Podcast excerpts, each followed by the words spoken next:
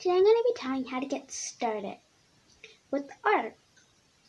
First step to always do is find an inspiration. I found so many inspirations on art, but there's one that really sticked out.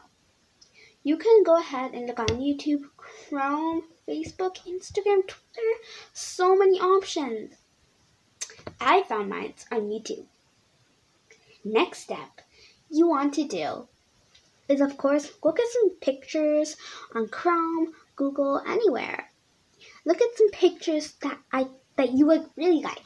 I found so many pictures that I loved so much. So I used those. Next step is to kind of find your style. Even if you have inspiration from someone, doesn't mean you copy their style. You want to find your own style. To find your own style, there's so many different methods. You can start off with a stick man, if that's how you used to draw. Then you could add volume, shape, anatomy, and then eventually at the end, you'll get a beautiful person beautiful style that you can do every single day. So, yeah, what do you do after you find your style? What was the inspiration for?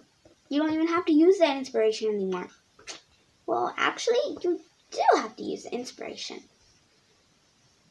Every day you can watch that YouTuber or that Instagram poster or that Twitter poster. You can watch them and learn new skills every single day.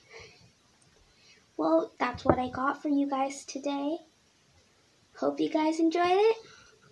Hope these tips helped you get started in art.